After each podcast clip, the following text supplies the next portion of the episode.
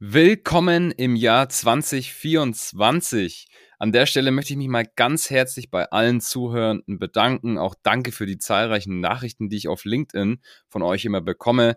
Mit ganz viel tollem Feedback, hier und da natürlich auch mal Kritik, die ich dann immer versuche einzubauen. Es hat mich auf jeden Fall sehr, sehr gefreut im letzten Jahr, die erste Staffel Behind the Sea und natürlich auch diese Podcast-Community aufzubauen. Und deshalb würde ich sagen, starten wir gleich heute mit der ersten Episode in 2024. Mein heutiger Gast ist Dr. Klaus Bischoff. Klaus ist aktuell Vorstandsmitglied und CTO bei Lenze. Wenn man so auf seine Vita schaut, hat er mal bei Bosch gestartet, war dann bei Magna, Continental, Marquardt. Also alles wirklich absolute Top-Firmen. Er ist wirklich auch ein klasse Typ, hat mir zu Beginn gleich gesagt, er setzt sich hin und möchte die Firma jetzt für 2030 fit machen. Das finde ich auch einfach mal genau weitreichend gedacht. Sonst haben wir uns über wirklich einen bunten Blumenstrauß an Themen unterhalten. Wie baut man eigentlich High-Performance-Teams auf? Wie ja, konzentriert man sich auch wieder immer wieder auf sich selbst im Alltag und dass er da Zen-Meditation nutzt. Gibt auch das ein oder andere Gleichnis zum Business und auch zum Sport. Also wirklich eine absolut tolle Episode. Bevor ich jetzt hier noch lange weiter quatsch, gehen wir gleich rein ins Podcast. Auf geht's. Behind the Sea, der Atreus Podcast. Ich bin Franz Kugelum, Direktor bei Atreus und im Behind the Sea Podcast blicken wir gemeinsam hinter die Sea-Level-Bühne. Klaus, herzlich willkommen im Podcast. Ja, Franz, herzlichen Dank. Ich freue mich heute bei dir zu sein und mich mit dir ein Stück weit ja, über mich und über meine Sicht auf die Welt zu unterhalten. Absolut, deswegen springen wir da auch gleich rein. Wir haben ja heute eine, eine technologische Episode, einen CTO, ein Vorstandsmitglied da. Klaus, stell dich doch mal kurz selbst vor und sag uns, was du gerade machst und was dich so rumtreibt. Ja, gerne. Ich bin zurzeit äh, CTO im Hause Lenze, einen der weltweit führenden äh, Spezialisten für Automatisierungstechnik.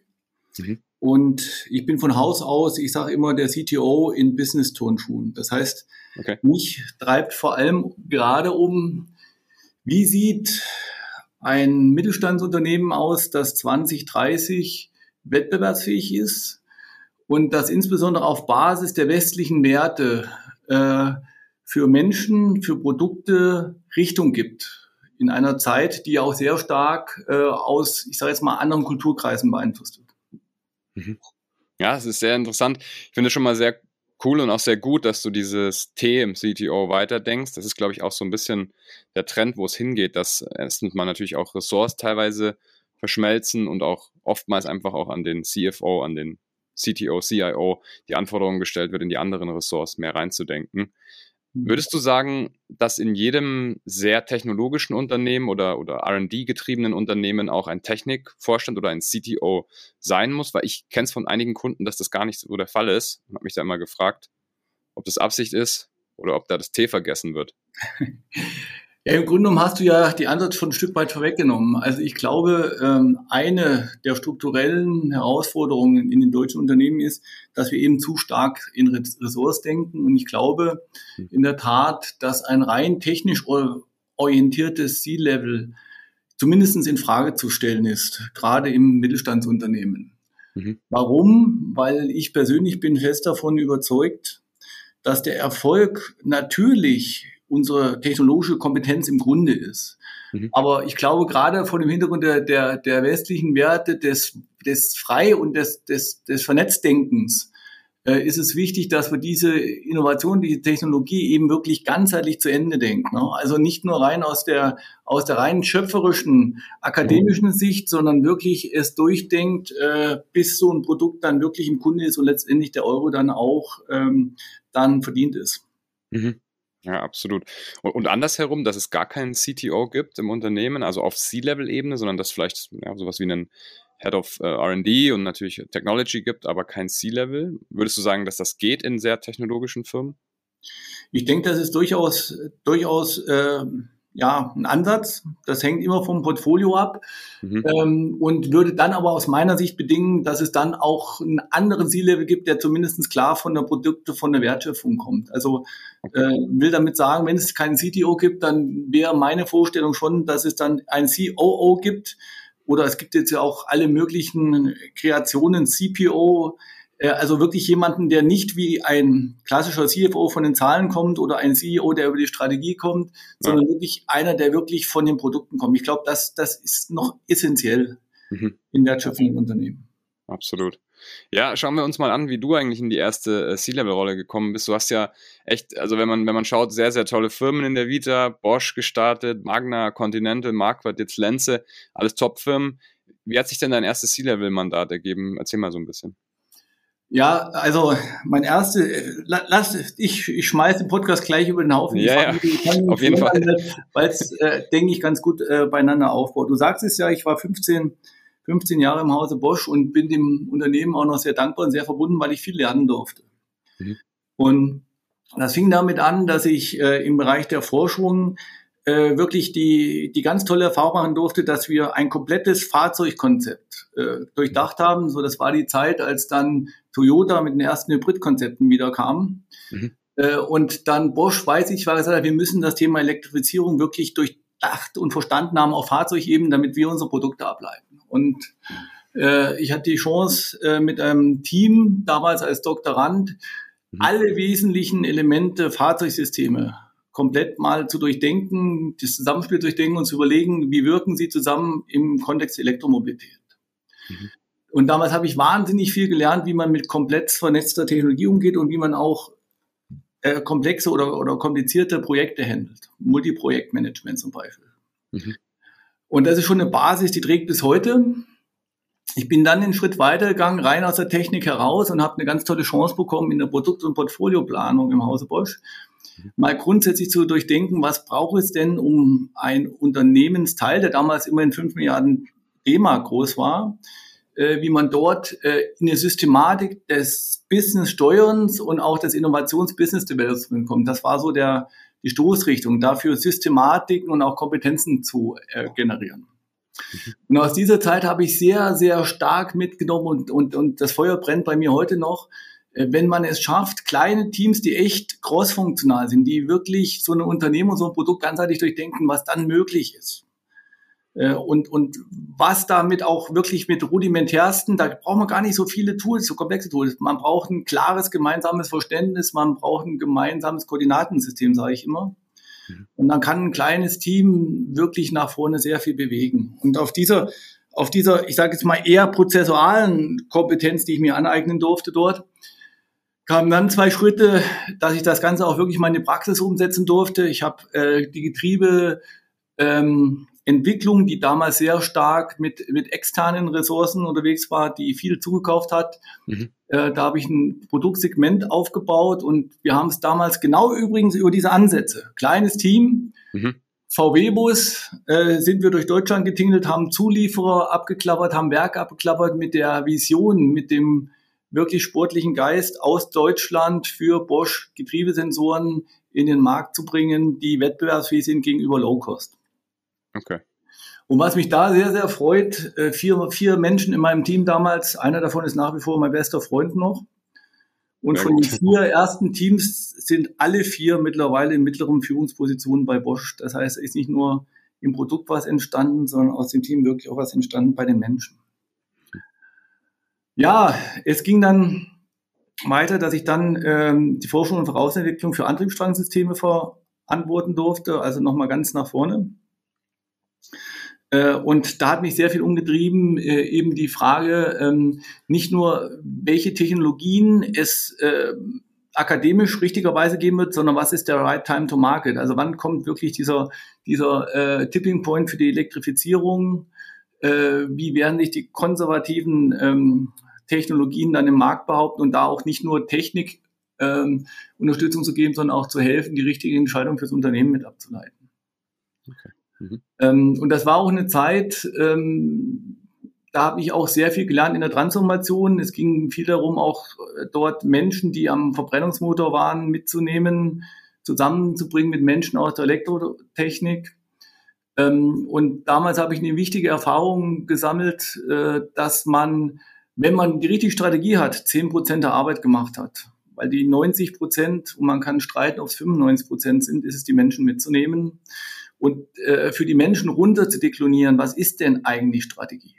Ja, und äh, die Menschen interessiert am Schreibtisch ganz persönlich, äh, was heißt es für mich, diese, diese Strategie? Ja, das, das berührt für mich und auch, was kann ich dazu beitragen? Und ich glaube, diese, diese, Trans, diese, diese, diese Transformation, diese, diese äh, Kaskadierung von, von einem abstrakten Level runter aufs Operative, das ist nach wie vor etwas, was heute häufig scheitert, nicht nur in Transformation, sondern auch in Unternehmenssteuerung. Mhm. Und ich bin ja ganz offen, ich bin auch krachend gescheitert, aber sowas von.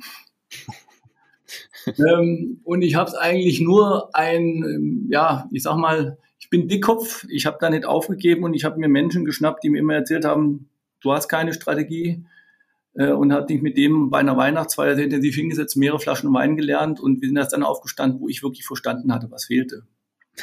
Das war eben genau das, was ich jetzt eben sagte. Ja. Ja, es ist einfach, es ist nicht die Strategie, sondern das Übersetzen. Okay. Jetzt hast du gesagt, du hast kleine ja. Teams da auch hochgezogen. In einem Interview kann man lesen äh, online, dass eine der Leidenschaften ist, High-Performance-Teams zu bauen wie baut man das denn oder, oder wie, wie kriegt man es denn hin, dass Leute in so einen High-Performance-Modus kommen? Ähm, das ist eine sehr gute und sehr spannende Frage. Also ich bin fest davon überzeugt, äh, High Performance geht nur über ein Stärkenprinzip. Das mhm. heißt, man muss für das, was man vorhat, sich Menschen suchen, die klar ausgebildete Stärken haben, die einen wesentlichen Beitrag leisten. Mhm. Ich würde so sagen, völlig egal, was sie dann für Schwächen mitbringen, das gilt es zu kompensieren. Aber die Stärken sind das Entscheidende. Das ist interessant. Mhm. Äh, und äh, dann äh, bin ich fest davon überzeugt, äh, dass wenn wir das haben, dann ist genau es entscheidend, gemeinsam ein ganz klares Bild dafür zu bekommen, was ist das Ziel dieses Teams mhm. Äh, und was ist der Beitrag eines jeden in diesem Team für dieses Ziel. Und das ist so salopp dahingesagt, das ist so einfach dahingesagt und doch in der glasklaren Klarheit ist das ganz knochenharte Arbeit, die lange braucht, die immer wieder die Frage durch unterschiedliche Fenster braucht, sind wir beieinander? Mhm. Und wenn man dann beieinander ist, äh, dann ist vielleicht ein letzter Aspekt, den ich immer sehr stark promote, dass man dann eben ein Team hat, was wirklich als Team agiert und auch als Team sich unterstützt. Also ich, dieses, dieser Peer-Gedanke. Mhm. Äh, das ist so etwas, ähm, das mich da wirklich fasziniert. Äh, ich durfte mal ähm, eine Veranstaltung den Sigurdsson, also den ehemaligen deutschen Handballtrainer, mhm. äh, lauschen, der dann aussagte, er trainiert gerade äh, die Handballnationalmannschaft von Vietnam.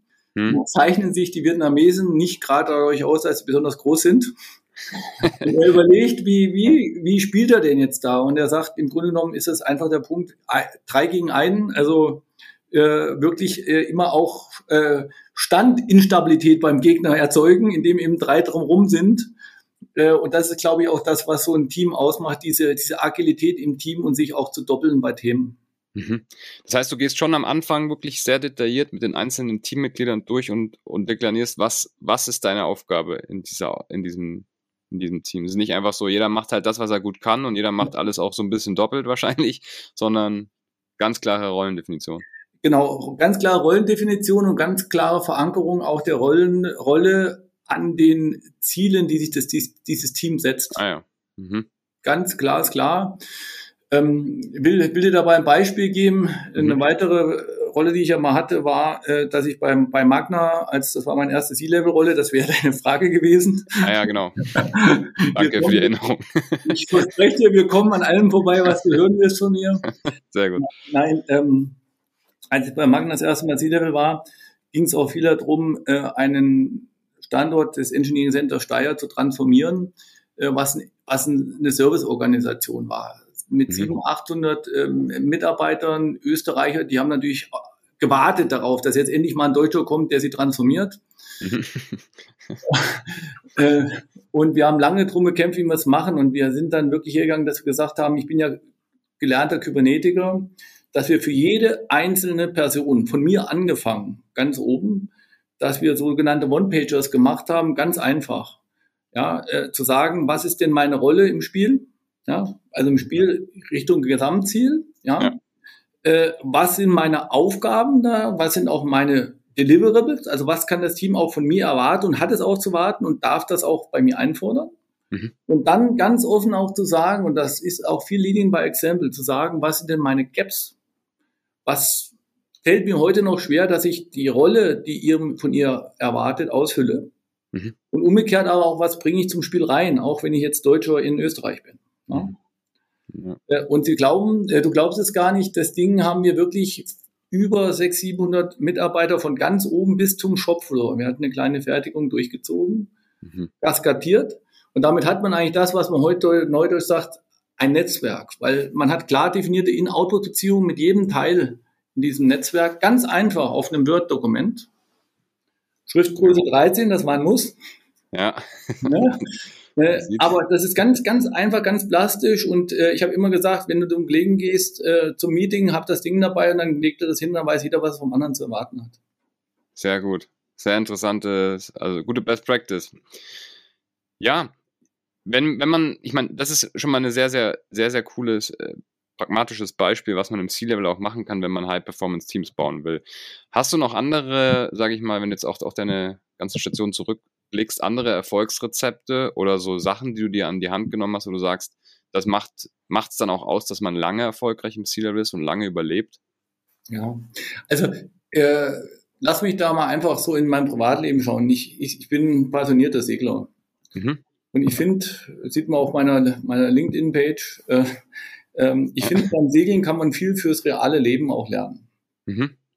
Also zunächst mal fester Stand. Also ja, wenn, wenn die Wellen nicht umeinander schmeißen, dann ist gut, wenn du mit beiden Beinen fest stehst, weil sonst haut's die um. Mhm. So, und fester Stand ist für mich erstmal selber klar sein, äh, wo will ich denn eigentlich mit mir selber die nächsten drei bis fünf Jahre hin? Okay. Du glaubst gar nicht, wie oft ich heute noch Gespräche führe mit, mit Bewerbern, die in mittlerem groben Management rein wollen, die auf diese Frage die antworten, ich möchte optimieren. Okay. Wunderbar, du wirst Koch. Da kannst du hervorragend. ne? ja. Also da nochmal ganz klar zu sein, auch jetzt nicht, ich, nicht an einem Level oder so fest, sondern ganz klar zu sein, äh, wo möchte ich in drei, fünf Jahren hin und auch, was möchte ich bewegen, wo möchte ich Einfluss nehmen. Mhm. Auch persönlich oder jetzt speziell professionell? Beides. Persönlich, ja, okay.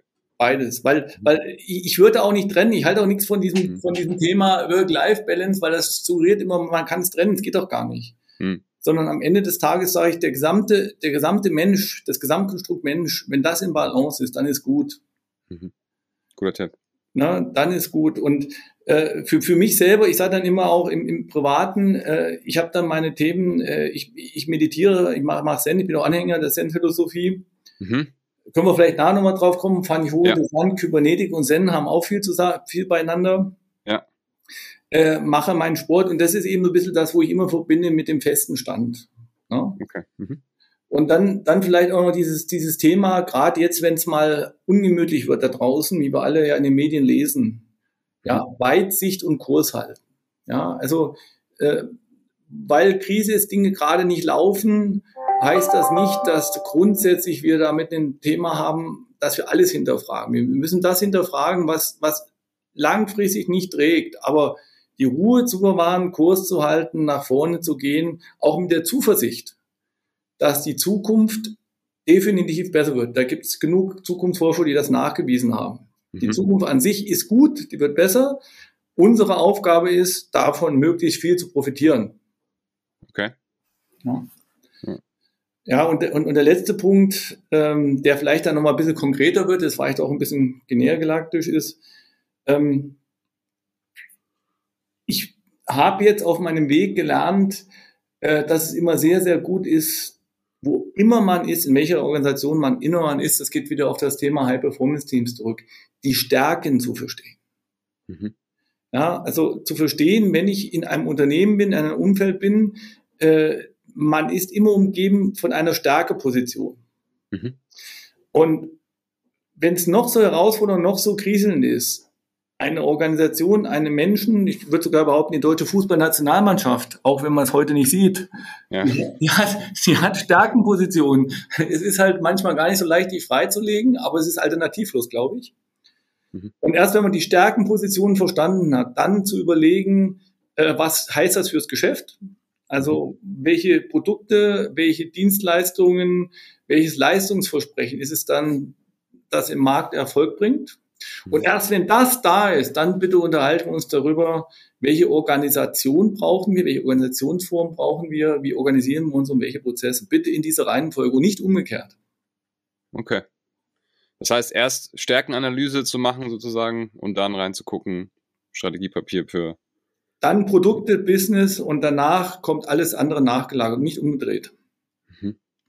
Weil okay. du siehst ja auch selber, schau mal, solche New Player oder New Kids on the Blocks, äh, tolle Sachen, jetzt Tesla oder auch jetzt war neulich, äh, neulich in Nürnberg für SBS, ähm, äh, RBTX, äh, Osnabrück für 4.500 Euro oder 4.900 Euro ein Roboter. Das sind alles Menschen, das sind alles Ideen, die sind weit, auf dem White Paper entstanden, wo ganz klar erstmal analysiert wurde, was kann ich, was sind meine Stärken, in welches mhm. Produkt geht's und dann ging's los. Ja, macht Sinn. Gut, jetzt muss ich natürlich fragen, Zen-Meditation. Wird es immer wichtiger, dadurch, dass wir mit Informationen überflutet werden und eigentlich gar nicht mehr reflektieren, sondern nur noch konsumieren? Oder wie bist du dazu gekommen? Machst du das schon immer? Das ist ganz lustig. Ich über Bosch übrigens damals. Das war damals äh, ein Ansatz okay. zu, äh, Burnout-Prävention. Ich bin ein sehr neugieriger Mensch, habe mich natürlich gleich freiwillig gemeldet. Ich wusste gar nicht, was dahinter steht. Ich habe wirklich ja. nur die drei, die drei Buchstaben gesehen und dann bin ich da äh, im, in, in, im Bosch-Büro umgelaufen und dann kam mir ein Mensch entgegen im grauen Bademantel. Ich wollte schon den Werkschutz ähm, Bescheid geben und dann sprach er mich auch mit Namen an, das hat mich dann innehalten lassen und dann hat er sich als mein äh, Zen-Meister vorgestellt. Okay.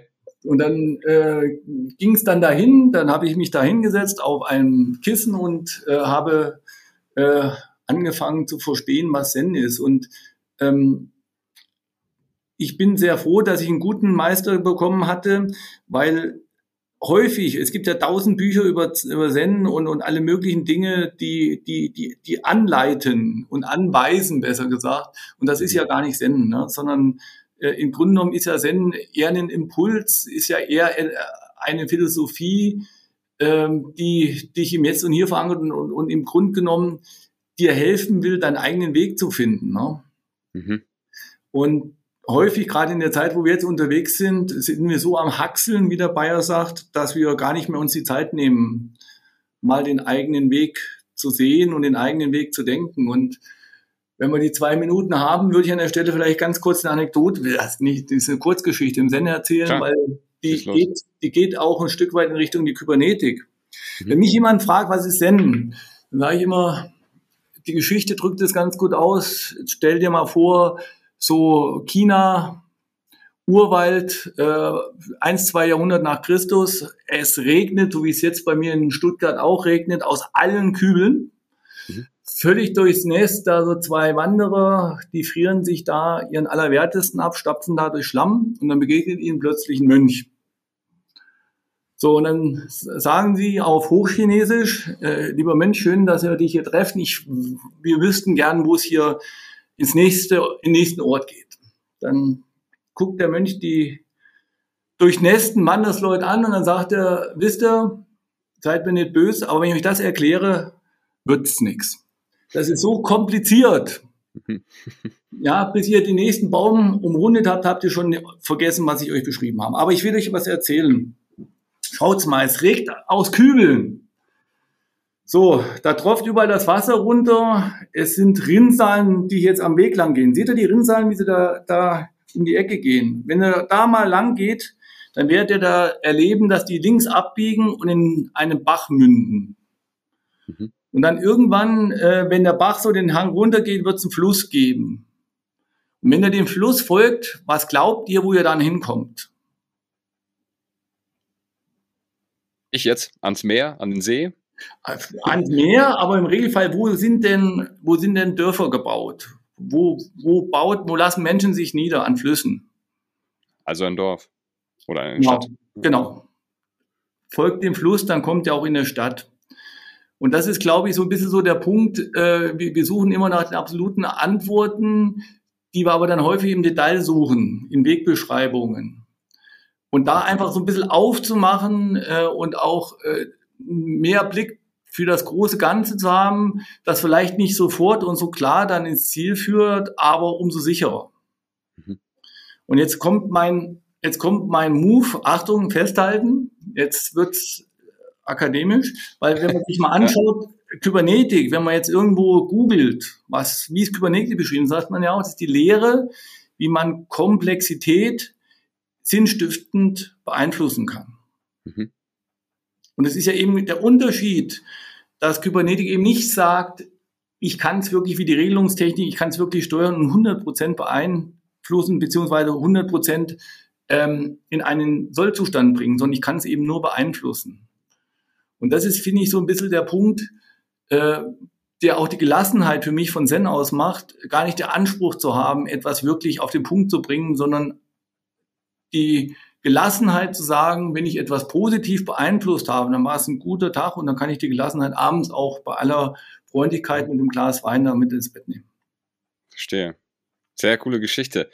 Wie, wie sieht das konkret aus? Meditierst du dann täglich, morgens, abends oder? Ja, so der Plan, ne? ähm, ja. Nein, aber ich sage jetzt schon, äh, dass ich so, ja, drei, vier Mal die Woche äh, wirklich feste meditiere. Und das ist gar nicht so leicht. Versuche jeder mal. Ich mache das ja nach, nach der alten Zen-Methode wirklich gar nicht denken. Mhm. Äh, und wenn man das nach langem Training minutenweise schafft, dann hat man wirklich was gekonnt. Aber ich versuche eben auch so, da wo es geht, mit Atemtechniken auch ein Stück weit. Ich will jetzt damit nicht sagen, in die Meditation zu kommen, aber in, in, in, in, eine, in eine gewisse Fokussierung. Okay, verstanden. Ja, ähm, im gleichen Interview gibt es auch noch die Lebensweisheiten von dir, und zwar einmal Lerne aus Fehlern und der Schnelle frisst den Langsamen. Ich glaube, das erste ist das ist ganz klar, aber der schnelle Frisst den Lamm sagen finde ich besonders ähm, spannend. Wir sind ja in Deutschland eigentlich eher in einem Land, was sich vielleicht sogar ein bisschen selbst ausbremst. Wie, also, wie kriegst ja. du das vereint sozusagen? Ähm, gestatte mir, dass ich trotzdem die Brücke, du hast, ja, ja, du hast ja einen Revoluzer hier in dem Podcast geholt, du merkst es. Ja, klar. Eine Episode, du hast mit, mit, äh, äh Die Brücke zwischen beiden zu schlagen. Ich gebe dir völlig recht, wir sind langsam ähm, und äh, wir sind langsam meines Erachtens nach, weil wir keine Fehlerkultur haben. Wir streben immer nach Fehlerfreiheit. Hm. Äh, und ähm, mein ehemaliger Chef, der Rainer Hunsdörfer, der hat auch mal gesagt, wir streben nach Akkuratesse überall, auch im Steuergesetz. Wir versuchen alles, alles äh, genau und klar zu machen. Äh, und das macht uns, macht uns extrem langsam und macht uns, macht uns behäbig. Und ich glaube nicht, dass wir, wenn wir so weiter tun, wirklich auf die Zukunft vorbereitet sind. Hm. Äh, und dahingegen, jetzt sind wir bei den High-Performance-Teams und auch bei der, bei der, bei der Geschwindigkeit. Ähm, ich bin fest davon überzeugt, dass äh, wenn es uns gelingt, ähm, den Ballast mal ein bisschen beiseite zu lassen äh, und in kleineren Teams, das ist so ein bisschen dieser White Paper Approach, ja so von Tesla zu kopieren, ne? Mhm. Äh, in kleineren Teams mal vorweg zu rennen, mutig vorweg, vorweg zu rennen und auch mal zuzulassen, dass vielleicht sechs von acht Teams scheitern. Ja, äh, und dann, wenn die zwei durchgebrochen sind, dann die anderen sechs hinter den zwei erfolgreichen zu, zu ähm, vereinen. Ich glaube, dass das wirklich ein enorm guter Weg ist. Mhm. Und dass auch ein enorm guter Weg ist äh, für uns, der wir hier in der gesamten Industrie große Transformationen vor uns haben, äh, da wirklich äh, erfolgreich zu sein. Ja, und ähm, es gibt auch einige Misserfolge, aber es gibt durchaus auch beachtliche Erfolge, wo in alten traditionell etablierten Unternehmen äh, über sogenannte Systemhäuser, wenn sie wirklich mal die Rückendeckung haben von Unternehmen, tolle Sachen geleistet wurden, tolle Ergebnisse erzielt wurden. Und wenn es dann gescheitert ist, dann ist es meistens an der Stelle dann gescheitert, den Rest des Unternehmens dann hinter diesem Erfolg dann praktisch zu vereinen und einzuphasen. Und das ist eine Frage, die muss man, die muss man sich sicher nochmal vornehmen. Aber der Erfolg dieser schnellen Einheiten, mhm. ähm, ist mit Sicherheit etwas, das nach vorne trägt und das auch bewiesen hat an vielen, vielen Stellen. Mhm. Ja. Und Absolut. übrigens auch äh, zu meinem neuen Arbeit, Arbeitgeber, das verbindet ihn mit meinem alten, auch mit dem mit mit Marquardt. Ich glaube schon, dass auch Lenze und Marquardt in ihren in ihren Bereichen immer wieder zeigen, dass sie durch Agilität, Schnelligkeit dann auch großen Playern, zumindest in Teilbereichen des Geschäftes, das Leben so richtig schwer machen können. Mhm. Absolut. Ja, vielleicht noch ein bisschen so auf deinen Alltag. Was darf im Alltag nicht fehlen? Und vielleicht auch, hast du irgendwelche Routinen oder so, die, die du sagst, das sind auch so ein bisschen Erfolgsrezepte? Ja, klar. Ähm, gerne. Also äh, im Grunde genommen, ich versuche schon auch eine, eine gewisse Disziplin für mich äh, in den Alltag reinzubringen, weil ich bin ein sehr quirliger, sehr umtriebiger Mensch äh, und muss mich davon auch selber ein bisschen disziplinieren. Also bei mir geht es morgens äh, mit einem schnellen Auf Aufstehroutine und dann den äh, meine 20-minütigen Zen-Meditation im Sollzustand los. Ähm, kurzes Frühstück äh, und dann im, im Geschäft versuche ich immer wieder auch äh, beim dichten Terminkalender auch mal so diese drei, vier, fünf Minuten Durchschnaufen unterzubringen. Also es gibt ja diese, diese Themen Powernapping, ja. ja. Äh, möge jeder für sich selber entscheiden, ob hilfreich oder nicht. Für mich ist es das, mhm. dass man immer wieder bewusst Ruhephasen mit, mit einbezieht. Mhm. Ähm, und äh, abends ist bei mir so, äh, dass ich dann die Phase habe, wo der Sport dann zum Zuge kommt. Mhm wo ich doch sehr, sehr regelmäßig Sport mache, um einfach auch zu versuchen, dadurch auch einen Impuls zu setzen, äh, Müllabfuhr zu haben im Kopf, ne? dass die Dinge raus sind und dass man dann auch mit, mit einiger Ruhe dann abends dann auch wieder zu Bett gehen kann. Ne? Mhm. mhm. Das ist so mal die Kernroutine und wenn du es auf die Woche hochziehst, äh, ich bin ja Pendler, äh, ich nutze dann eine sehr lange Autofahrt von fünf Stunden schon auch dazu, wenn ich nicht in irgendwelchen Calls bin, die Wochenmüllabfuhr zu machen, mhm. äh, wo man dann einfach auch mal mit sich selber zwei Schritte zur Seite geht und sagt, Mensch, was hast du gut gemacht, wo war es vielleicht nicht so toll, ja. was machst du wieder äh, oder wo sind Dinge, die du jetzt nicht angegangen bist, du dir nochmal vornehmen solltest. Ne? Sehr cool. Und das glaube ich übrigens auch, ähm, dass das sehr wertvoll ist und man muss es sich wirklich vornehmen, habe ich auch erst jenseits der 40 geschafft, dass man einfach für sich selber mal in den Terminkalender wöchentlich, halbjährlich, vielleicht auch jährlich mal reinstellt, komm, zieh dich mal selber zurück, reflektier dich mal, wo stehst du mhm. ähm, in deinem Werdegang, wo stehst du in deinem Wirken ähm, und wer das wirklich mal macht, also mir ging es zumindest so, auf der einen Seite ist es sehr, sehr hilfreich, aber man braucht auch verdammt lange, um in diesen Modus zu kommen, in diesen, ich trete zurück vom Operativen, ich schnaufe durch und schaue auf mich selber und das, was ich tue, wirklich mit dem entsprechenden Abstand drauf. Das braucht wirklich schon auch Training äh, und braucht selbst mit Training dann auch wirklich Zeit rein, reinzukommen. Da muss man schon auch Geduld mit sich haben. Mhm.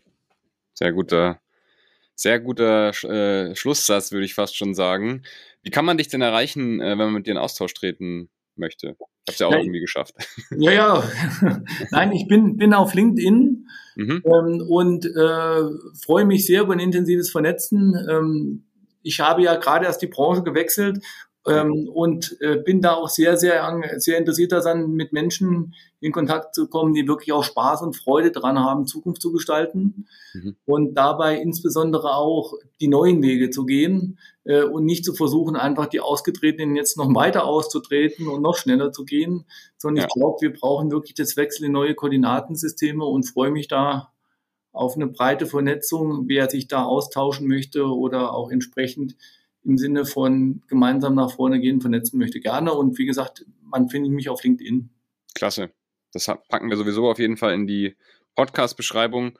Und dann sage ich schon mal Danke, dass du da warst. Ich fand es sehr, sehr spannend. Ich bin ja immer der erste Hörer, deswegen kann ich schon mal sagen, ähm, alle, die das jetzt wahrscheinlich auch schon gehört haben, sehr tolle Episode. Vielen lieben Dank, dass du da warst. Ja, Franz, äh, der Dank ist auf meiner Seite, hat mir Freude gemacht und vielleicht sieht man sich ja die Tage mal wieder in München. Absolut, du bist auf jeden Fall jederzeit hier eingeladen und ich hoffe, wir finden bald auch schon vielleicht das nächste Gespräch und nächsten Anknüpfungspunkt. Freue mich drauf. Alles Gute, schönes Wochenende und uns allen hoffentlich mal wieder ein bisschen Sonnenschein. Absolut, so ist es, ja. Ja, gut. Wer jetzt noch dabei ist, unbedingt eine Bewertung da lassen für den Podcast oder auch das ganze Format einfach mal abonnieren. Dann kriegt ihr solche Episoden wie mit dem Klaus regelmäßig und zwar wöchentlich in euren Feed. Müsst euch also nicht fragen, wo kriegt die nächsten Informationen aus dem C-Level, aus dem deutschen C-Level dann kriegt sie direkt auf eure App.